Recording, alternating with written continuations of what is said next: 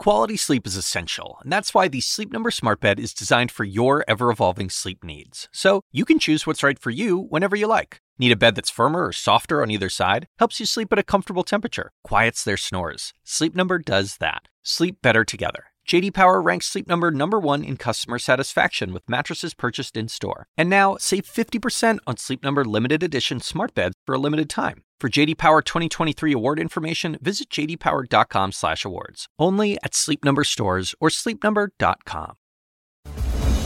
This is CNN tonight. I'm Jim Sciutto. As Anderson said, live from Lviv, Ukraine, along with my good friend Laura Coates, back in the U.S. And there is tonight very dire news out of the besieged city of Mariupol in the south of this country. Hundreds of Ukrainian civilians, including women and children, as well as soldiers, surrounded by Russian forces and fearing for their lives.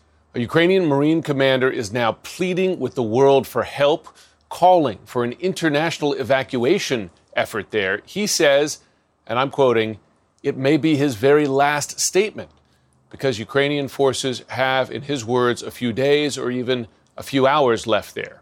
He said, We are surrounded. You're about to see that desperate plea in just a moment. We do know there is a quote unprecedented effort by the U.S. as we speak to race yet more weapons to Ukraine in a critical new phase of the Russian invasion. And we're learning tonight that President Biden is likely to announce another $800 million in security assistance, that means weapons, for Ukraine soon, to add to some $800 million he approved just last week. This as Russia intensifies and expands its assault on the Donbass region in the eastern part of this country. Jim, I know Russia hasn't agreed to open any humanitarian quarters for quite some time, which is, of course, leaving so many civilians still trapped by this bombardment. So, what's President Zelensky's take tonight? Quote, forever the Russian army will be written in history as the most barbaric and inhumane army in the world. In this hour, we're also going to address the major fallout over a very different kind of fight for freedom the freedom to no longer mask up on public transportation after a federal judge has struck down the CDC's mandate just yesterday. It's been very welcome news for many, but very worrisome news for others as this pandemic is clearly not over. Hundreds are still dying from COVID every day. So, should Americans keep masking up, mandate or not? You're going to hear President Biden's answer to that ahead. But first, let's turn back to this last stand of sorts for Mariupol. Jim, what else do we know about how long Ukrainian forces can really hold up and hold on to that steel plant? You know, the steel plant has become an unlikely lifeboat for, for these people here. And it is soldiers, the last defenders of this city, but it's civilians, perhaps a thousand civilians. And we've seen pictures of them there taking refuge in, in the basement of this steel plant, women and children. They're running out of food. So the commander of Ukraine's 36th uh, Separate Marine Brigade, who is hunkering down there as well, he warned today Russian forces are advancing, they are bombing, and they don't have much time left. Have a listen. Це наше звернення до світу. Це може бути нашим останнім зверненням. В нас можливо залишились лічні дні або години.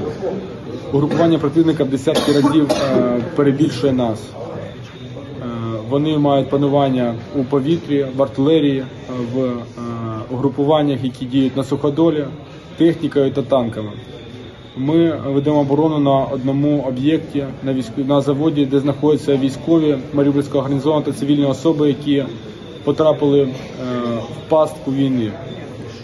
Ми звертаємось до світових лідерів допомогти нам. Ми звертаємось з проханням застосувати до нас процедуру екстракшн та вивести нас на територію третьої держави.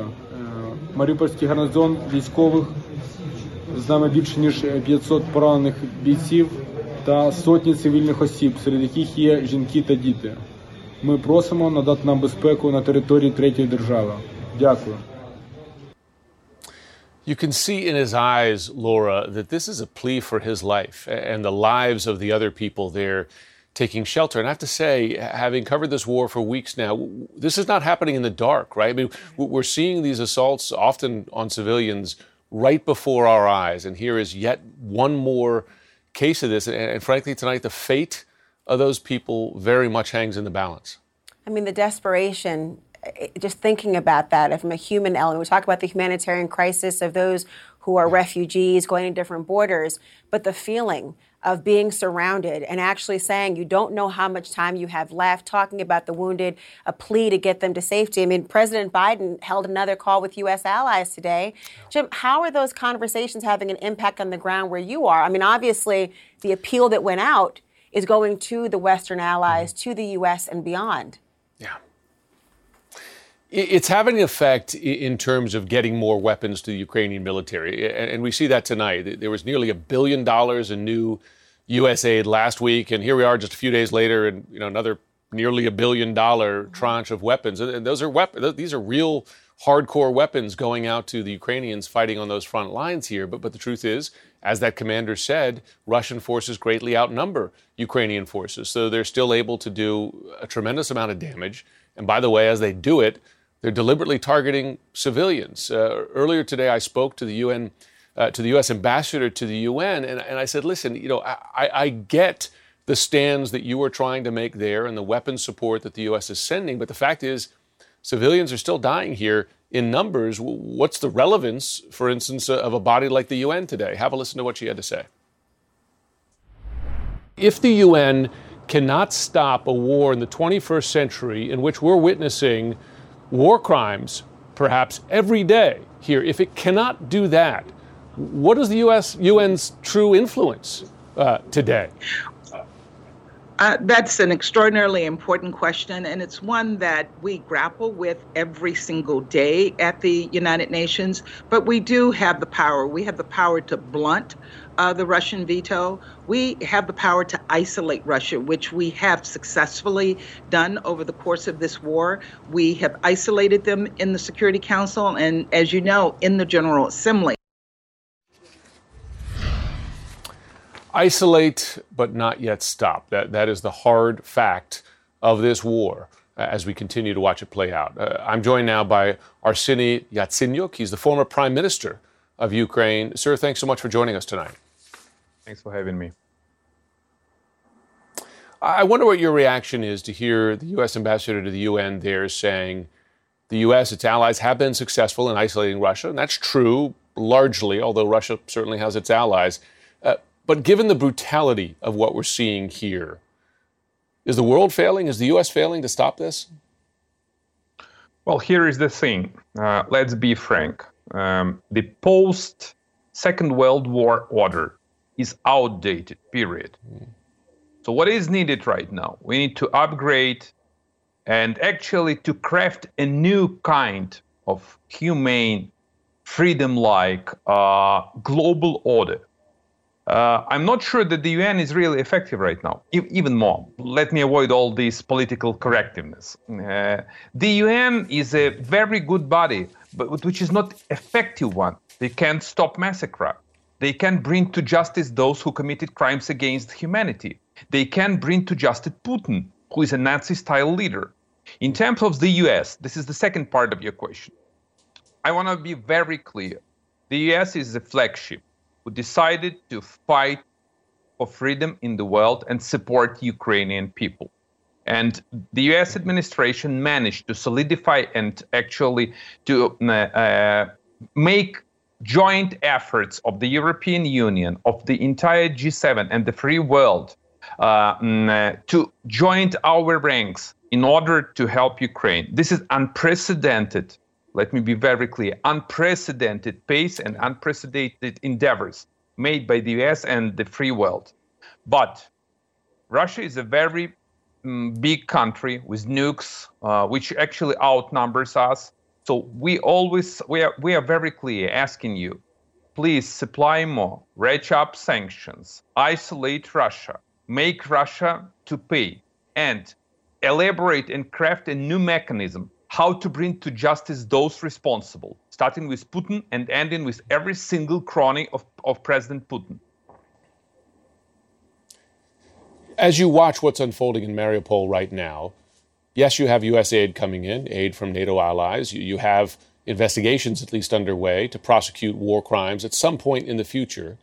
But the trouble is, we're seeing evidence of war crimes every day here, right? I mean, you have a thousand people or more who might die tonight, right, if the Russians advance on that steel plant uh, in Mariupol. Do you need to see something to stop these acts as they're happening, right, as opposed to punish those who carry them out, if, if they're still able to carry them out? Well, a, a big drama and tragedy is unfolding. Uh, those who defend Mariupol, I mean, Azov Battalion and Ukrainian Marines, they are very courageous people. This is a tenacious resistance, and uh, uh, you know they are fighting like hell. So what we have on the table, we have on the table a few options.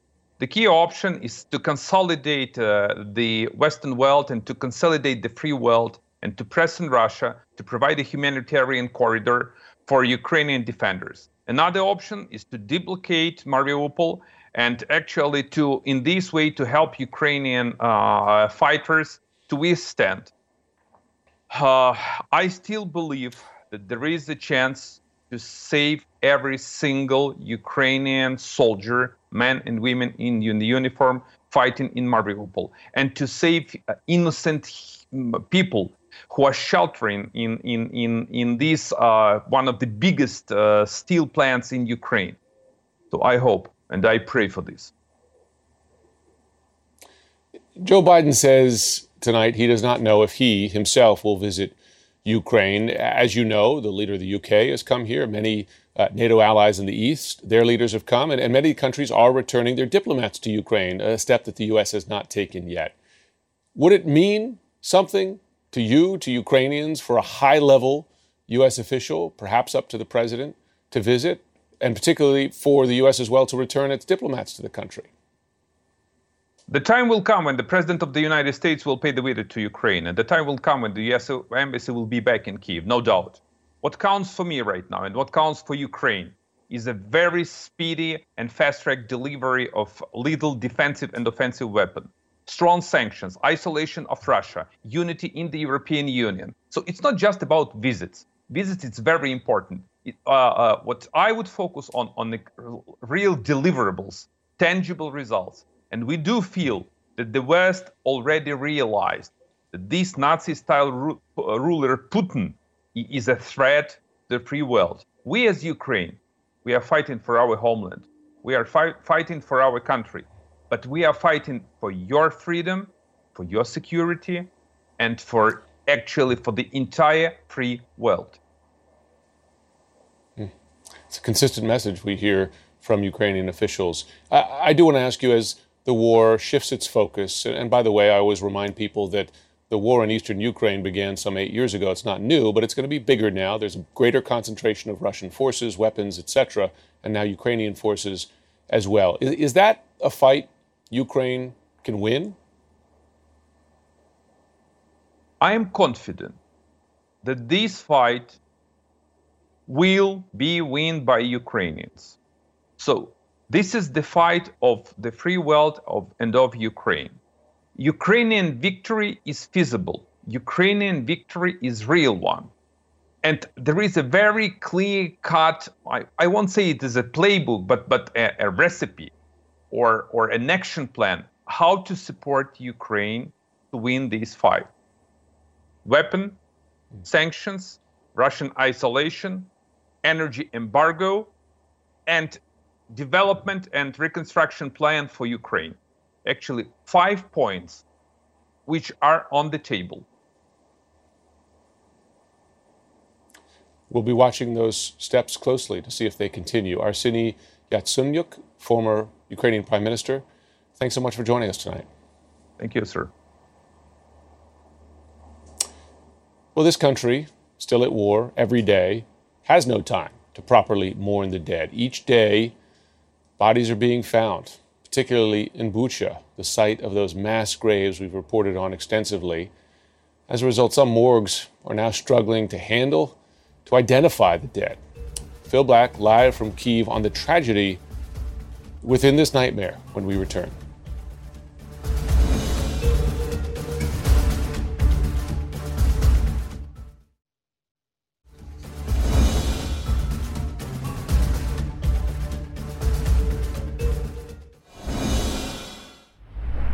As if Putin's denials of the atrocities we have witnessed in Bucha are not enough, he's been even more galling. This week, he awarded honors to the Army Brigade accused of committing the massacres there. In a signed letter, he bestowed the unit the honorary title of Guards and praised what he called, quote, great heroism and courage. Great heroism and courage. But the troops who did this, they're not heroes. They are not courageous. The disturbing images speak for themselves. The mass graves there are full of murdered civilians, streets strewn with the bodies of civilians killed by Russian forces. CNN's Phil Black joins me now from the capital, Kiev. Phil, it's, it's been just over two weeks now since Russian forces retreated from the area, but people there are still struggling to recover, eh, even take the step of identifying bodies. Yeah, that's right, Jim. Yeah, the, the killing of so many people behind Russian lines created so much pain, but also a massive logistical problem. There are so many bodies, and each needs to be recovered, accounted for, identified, examined, a cause of death established, and then ultimately returned to the right grieving family. There is a huge operation underway to ensure all of that happens as efficiently and respectfully as possible, but even still, there are families left waiting, enduring painful uncertainty. Take a look. Morgues aren't supposed to be busy. Or so over capacity. They need a team of volunteers to move bodies around and large mobile refrigerators to accommodate them. This is one of seven sites in and around Kiev working to cope with the tide of death left behind by Russia's retreating forces. Are there still more bodies coming? Uh, coming, yes. Lots. Uh, lots. Lots every day at morning. Andrei Bilyakov normally teaches forensic medicine. Now he's a full time volunteer performing endless autopsies. But how many murders are you The saying? murders, uh, I think, uh, near to 40% is exactly murder. By his definition, that means 30% of the people in these bags have deliberate gunshot wounds to the head. We witness a continuous cycle. Shuffling bodies from vehicles to storage to autopsy to storage and ultimately preparation for burial. Usually it will be their second. Most have been exhumed from temporary graves. Families buy new clothes for those they've lost as a gesture of love and respect, but they often go unworn. They can only be laid inside the coffin. The condition of the bodies means dressing them is impossible. Among those lying here, waiting to be collected, is Roman Lipa. His family says he was killed when munitions struck his home in a small remote village. Roman's wife, Victoria, survived, only to endure a form of hell. Intense fighting meant she couldn't escape the house. Victoria's brother, Ihor, says, My sister had to step over her husband's body for two weeks she had to go through it to get to food or water. The room is still covered in blood. She is very bad now, very bad. I don't know how she will live with this loss. Others who grieve are living through a different form of hell. They can't find the body of the person they love. Volodymyr is searching for his brother Leonid. He shows us where he was shot and killed, where he was buried in a shallow, makeshift grave before officials exhumed the body and took it away. So Volodymyr has taken leave from active duty to travel through devastated communities, going from morgue to morgue, but no one can help. Eventually, he's directed to a police office with a central list of the dead he's told his brother probably hasn't been processed yet. Volodymyr must return to the war. He doesn't know when he'll be able to come back, even if Leonid's body is found. It hurts a lot, he says. It hurts a lot, but we don't give up. Russia has left so much death behind in areas near Kiev. Some people must wait their turn to grieve. Jim, in these morgues, you you also see uh, prosecutors uh, working, uh, investigating, recording individual crimes, determined, they say, to ensure that somebody is held accountable. But they also know the reality. Russia's just not going to hand people over. Uh, Vladimir Putin has essentially shown that, highlighted that, by awarding uh, a specific military unit. This is the 64th uh, Separate Guards Motor Rifle Brigade. Uh, this is a unit that the Ukrainian government says is responsible specifically for atrocities committed in Bucha.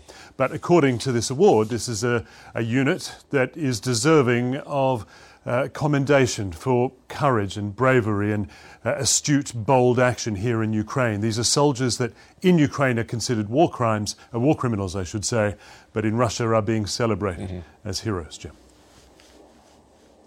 Phil, it is heartbreaking to watch that story. It's a fact of war. It had to be extremely difficult for you and your team to report that story given what you were witnessing up close, but it's important to put it on the record. Thank you. We will have more on the war in Ukraine in just a moment. But first, to a new normal.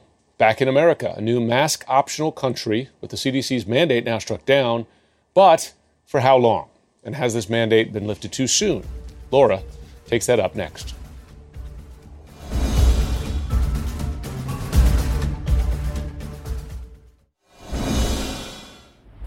We're learning tonight that the Biden administration was left, well, scrambling after they were apparently caught off guard yesterday when a federal court ruled against its mask mandate for public travel. That's according to sources familiar with the discussions who spoke to CNN. Now, today, the DOJ announced that it would appeal that ruling if, and that's a big if, if the CDC determines that a mandate is in fact still necessary. But President Biden is already weighing in on whether Americans should still mask up while flying. Mr. President, should people continue to wear masks on planes? That's up to them. Are you going to like to appeal the ruling uh, or the ruling that the judge made striking down the mandate? I haven't spoken to the CDC yet. Quite a change. So, what could that mean for the future of the mask mandate? Let's discuss now with Dr. Zeke Emanuel, former member of the Biden Transitions COVID Advisory Board. Dr. Emanuel, I'm glad that you're here. I think a lot of people have the question when the CDC first announced they're going to extend this particular mandate a few more weeks. What was the justification at that point in time to have that extension in the first place? Well, we're in the Omicron BA2 upswing where we see uh, extensive numbers of cases in New England, Colorado, and other parts of the country. Uh, and you want to be sure that we're not facing a real surge all throughout the country before you lift the mask mandate. That would seem counterproductive to uh, combating transmission of the virus. I do see the this chart you're talking about, and of course there is that notion, and we know that we're still very much in it. And frankly, there's still a Greek alphabet to go in terms of these variants, and we don't know what's going to happen. But at the same time, most people are looking and saying, well, listen, the rest of the country is really opened up. You've got restaurants and ball games and the like. And so there is this juxtaposition, doctor, from what's happening outside to what's happening on planes and public transportation. So I'm wondering, in terms of the idea of lifting the mandates, given that number, is it that it's just grossly premature to do so? Or is it that when it comes to flying and the sustained contact in particular, that's when there has to still be the mandate. Well, I think both are true. I think we, uh, and been on record as saying we lifted the mandate too early when things were improving, but not improved enough. And second, you're absolutely right. When you have a high occupancy area, even with good ventilation, but you're going to be exposed to someone for a prolonged period of time, that's when transmission happens. If someone's not wearing a mask, even if you're wearing a very high quality mask like this, an N95 mask. They're infected. You have about an hour, hour and 15 minutes of protection from them. On the other hand, if both of you are wearing good N95 masks, that goes up to six hours and 15 minutes. That's good enough for a cross country flight. Um, and that's, I think, the important difference. Uh, if you're prolonged, whether on a train or a plane, uh, exposure to someone who's not wearing a mask and they're infected, uh, that spells bad news, even if you're wearing a mask. Well, you know, interestingly enough, the President of the United States, you just heard him say, when asked whether people should still wear masks, he said it's up to them. And of course, that makes me think about a common conversation that was happening throughout the pandemic about on whose responsibility it is, who is the onus fall on to have to wear that mask. And many would say, well, look, at this point in time, it's those who are have a suppressed immune system in some way or compromised. And so those that require additional protection should be the ones to wear it. But to have a blanket rule on, on, on board aircrafts and the like, that's a bridge too far without a logical justification. I know that the judge was talking about this very issue, saying, listen, I know there's a notice and comment period under the APA to be able to have a rule promulgated, having to have the notice, but also you have to link it to why the mandate is still in effect right now. Do you think that there is a disconnect in terms of what the CDC has been able to convey to the public about why it's essential at this point in time for the onus to be shared? among those who are both compromised and those who have really a, a medical altruism that must be enforced? Well, first of all, as I noted, uh, it's not. I can't just protect myself. If mm-hmm. both of us wearing masks, the chances that an infection passes from a positive person to someone who isn't infected and say immune compromised goes is prolonged. It's six hours.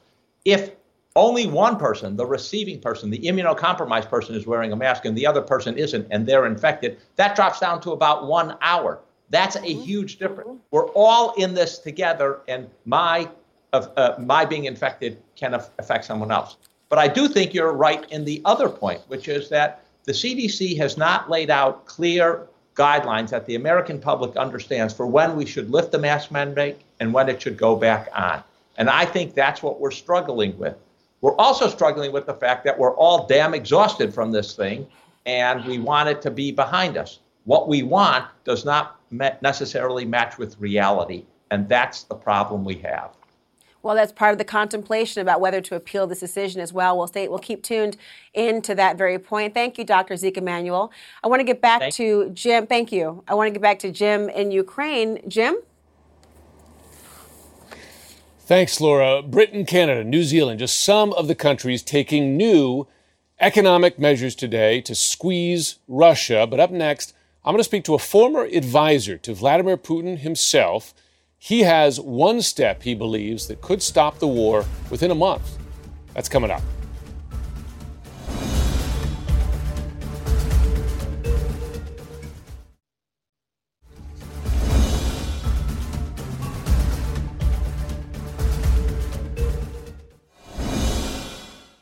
Even as multiple sources tell CNN tonight that the U.S. is preparing another $800 million in weapons for the Ukrainian military, the number that may matter more to Vladimir Putin is 38 billion.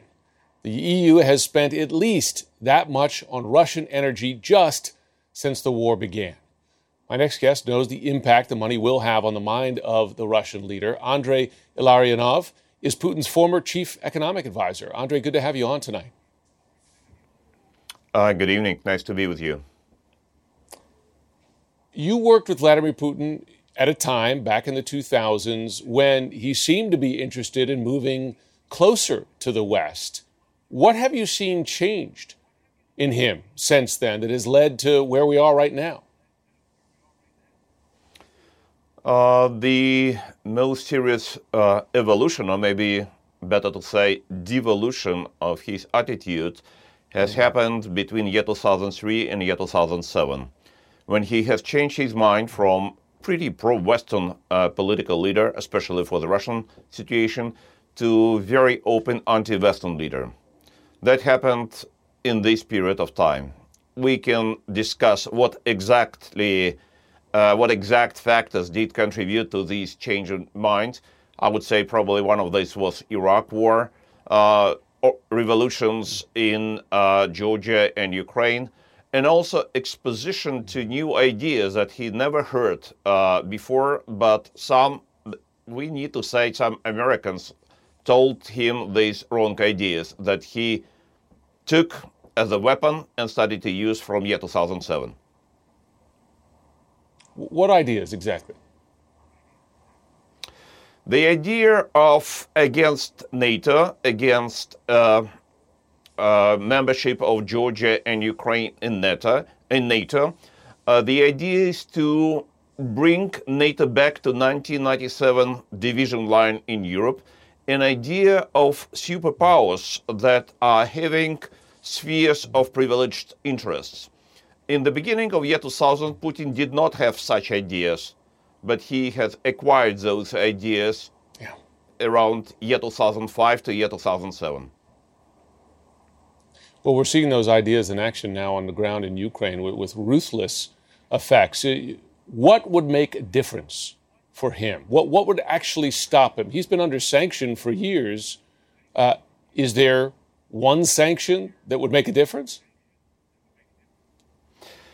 Um, in this particular situation, I would uh, propose something that I would call a smart embargo on Russian energy. What do we have right now? We have three serious problems at the same time. First of all, uh, Putin does receive about 1 billion US dollar per day as a result of export of Russian gas and oil. That is money that is financing Putin's war machine. Second, this Putin's war machine is making a lot of damage. It made enormous damage to Ukraine, which is measured by hundreds of billion dollars on the Ukrainian territory. And those Ukraine does need money to restore and repair all these damages. And third, we need to give some time to Europe to adjust to new situation where Europe would be able to avoid import and consumption of Russian energy. What would be the golden instrument to solve this puzzle? The idea is to introduce the so-called smart embargo. What does it mean? It means introduction of the escrow accounts for which all proceeds from Russian oil and gas will be accumulated but will not be given back to Putin. This money can be used until uh, the end of the war, until withdrawal of Russian troops from Ukraine, for financing mm. reparation, restoration, rehabilitation of Ukraine. And it gives time for, you, for Europe to adjust to new situation without Russian energy. We can think that uh, if some portion of this money, let's say 50%, will be mm-hmm. going to Ukraine, it will be substantial support for Ukrainian efforts to resist aggression and to normalize life in Ukrainian cities and villages. There's been a lot of speculation in the West as to whether Putin can survive this at home, set aside the Russian public, but just inside the Kremlin. You worked for Putin. Is there any potential for someone challenging his leadership, the military, someone else? Is that realistic?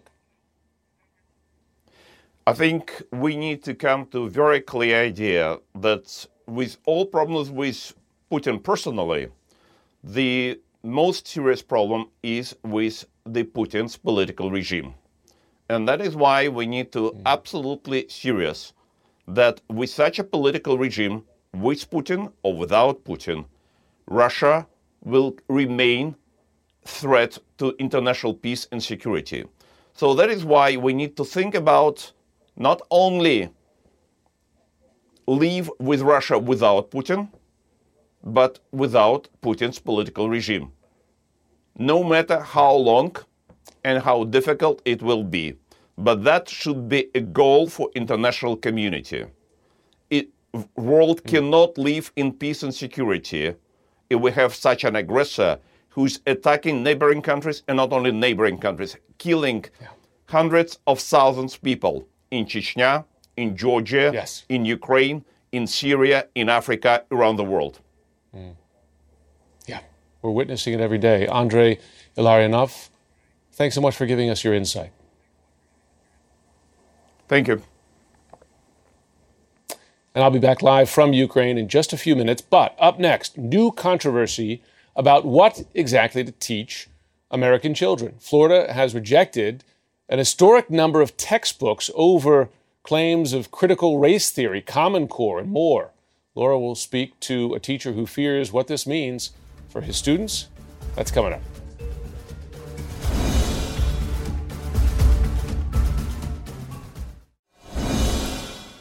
So, Florida Governor Ron DeSantis is now taking his culture war to a new level, this time targeting textbooks. The state is rejecting 41% of math textbooks for next year's curriculum. That's the highest percentage in Florida's entire history. Officials are claiming that, here's a quote, that they are rejecting publishers' attempts to indoctrinate students with prohibited topics like Common Core standards, critical race theory, and social emotional learning. But here's the catch even as the department touts its own transparency, it still hasn't told people which textbooks are actually being rejected, nor has it offered any examples of offending content within Florida. Joining me now is Octavio Hernandez, a middle school algebra teacher in Polk County, Florida. Octavio, thank you for being here. As we note, there seems to be a profound lack of transparency in identifying the particular books that have been withheld from the curriculum. But in addition to talking about critical race theory and conversations about social emotional learning, SEL, it seems that's the crux of the issue that has them pointing fingers. I'm wondering, in terms of SEL, first of all, what exactly is that for people to understand? And what role has that played in a math curriculum to date? Okay, well, the SEL is basically uh, skills that are necessary to uh, manage emotions for these students. I mean, as you and I know, middle schoolers are going through a lot of hormonal changes, and matter of fact, almost any age um, school uh, student is going to have through some emotional changes, and they don't know how to manage it. And you and I, Laura, both can admit that these last two years have been perhaps the worst um, we have ever experienced in 100 years. And these children are now going through a war. Uh, we're going through a pandemic. And now we have a governor that's using them as pawns in his political ideology. I mean, he's being cruel to them. I mean, these students have gone through so much. And now you're going to use um, a, a new law that you created to manage what is being taught in the classrooms, and a subject like math. That's just unheard of. Well, Octavio, of course, he would argue that it's cruel to try to, in addition to all you just addressed, to try to essentially pile on and use math as a vehicle to have conversations that are not simply about getting the answer. In fact, one of the things he said, and here is how he framed it. There's a, well, there's a soundbite from DeSantis. Let's let's play it. You do have things like social and emotional learning and some of the other things that are more political in there. Math is about getting the right answer. And we want kids to learn to think so they get the right answer. It's not about how you feel about the problem.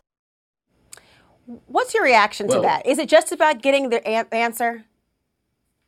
Uh, math is about critical thinking. Um, the thing I love about math, especially algebra, is you have to teach students how to think, how to use um, their knowledge of the real world to solve some of these real world problems.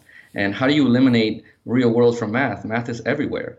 And he's using it, he's using a tool that's it's a perfect example. Math is black and white. He said it himself. It's about getting the right answer, right? So what exactly is in these uh, textbooks that they were perfect for years before, and all of a sudden based on this new law, they're no longer uh, good enough or they're inappropriate to teach at our students. This is only hurting them in the long run. They've already missed two years of a good education. And here we are delaying books that are supposed to be going, books that have worked in the past. And here we are. He's playing the stu- he's using our students as pawns in a political just to rile up his base. That's it.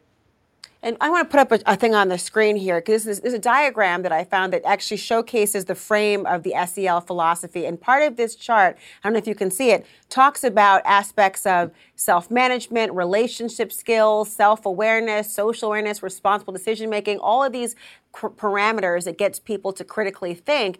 And so if you're if you're conflating the issues of say critical race theory or SEL and saying that hey this does not require you to have anything besides a binary discussion about right and wrong you say that this is having a huge impact on how students are able to learn in other areas as well well of course i mean if you can't have social uh, um, lessons about life how can you talk about what's going on? I, I, mean, are we supposed to just ignore it? If you separate that human connection from the teacher and the student body, then what do they need us for? I mean, obviously it doesn't work if you're just teaching the subject. No, we're more, we're human beings. We need social interaction. And we teach the students more now more than ever how to handle that anger, how to handle. I mean, you and I both know we've all gone through things. How many people do we know that have died? Um, these students, I have had over a dozen kids in my two years Baker acted, and here we have a governor using them. It's that's why it's cruelty. They've gone through enough, and here he is using them as a political Yeah. pawn. Leave them out of this. Octavio, Octavio, I hear you. Thank you so much. We'll be right back.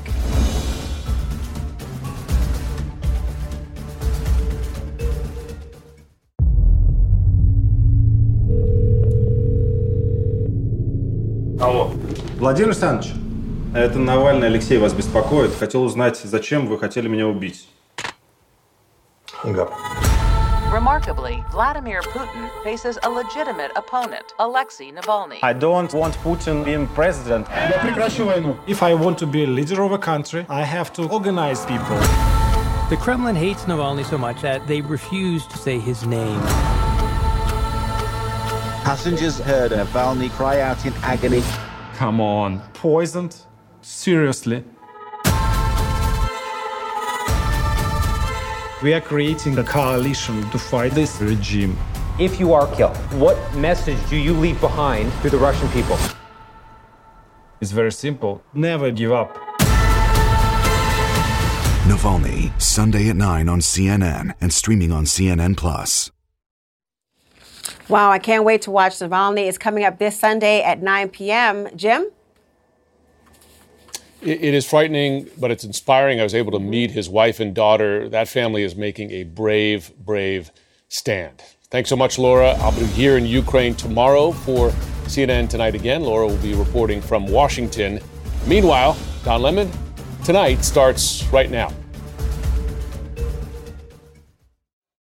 Quality sleep is essential, and that's why the Sleep Number Smart Bed is designed for your ever evolving sleep needs. So you can choose what's right for you whenever you like. Need a bed that's firmer or softer on either side? Helps you sleep at a comfortable temperature, quiets their snores. Sleep Number does that. Sleep better together. JD Power ranks Sleep Number number 1 in customer satisfaction with mattresses purchased in-store. And now, save 50% on Sleep Number limited edition smart beds for a limited time. For JD Power 2023 award information, visit jdpower.com/awards. Only at Sleep Number stores or sleepnumber.com.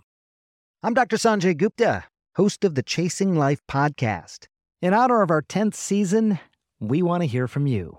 Leave us a message at 470 396 0832 and tell us how you chase life. It could be used on an upcoming episode.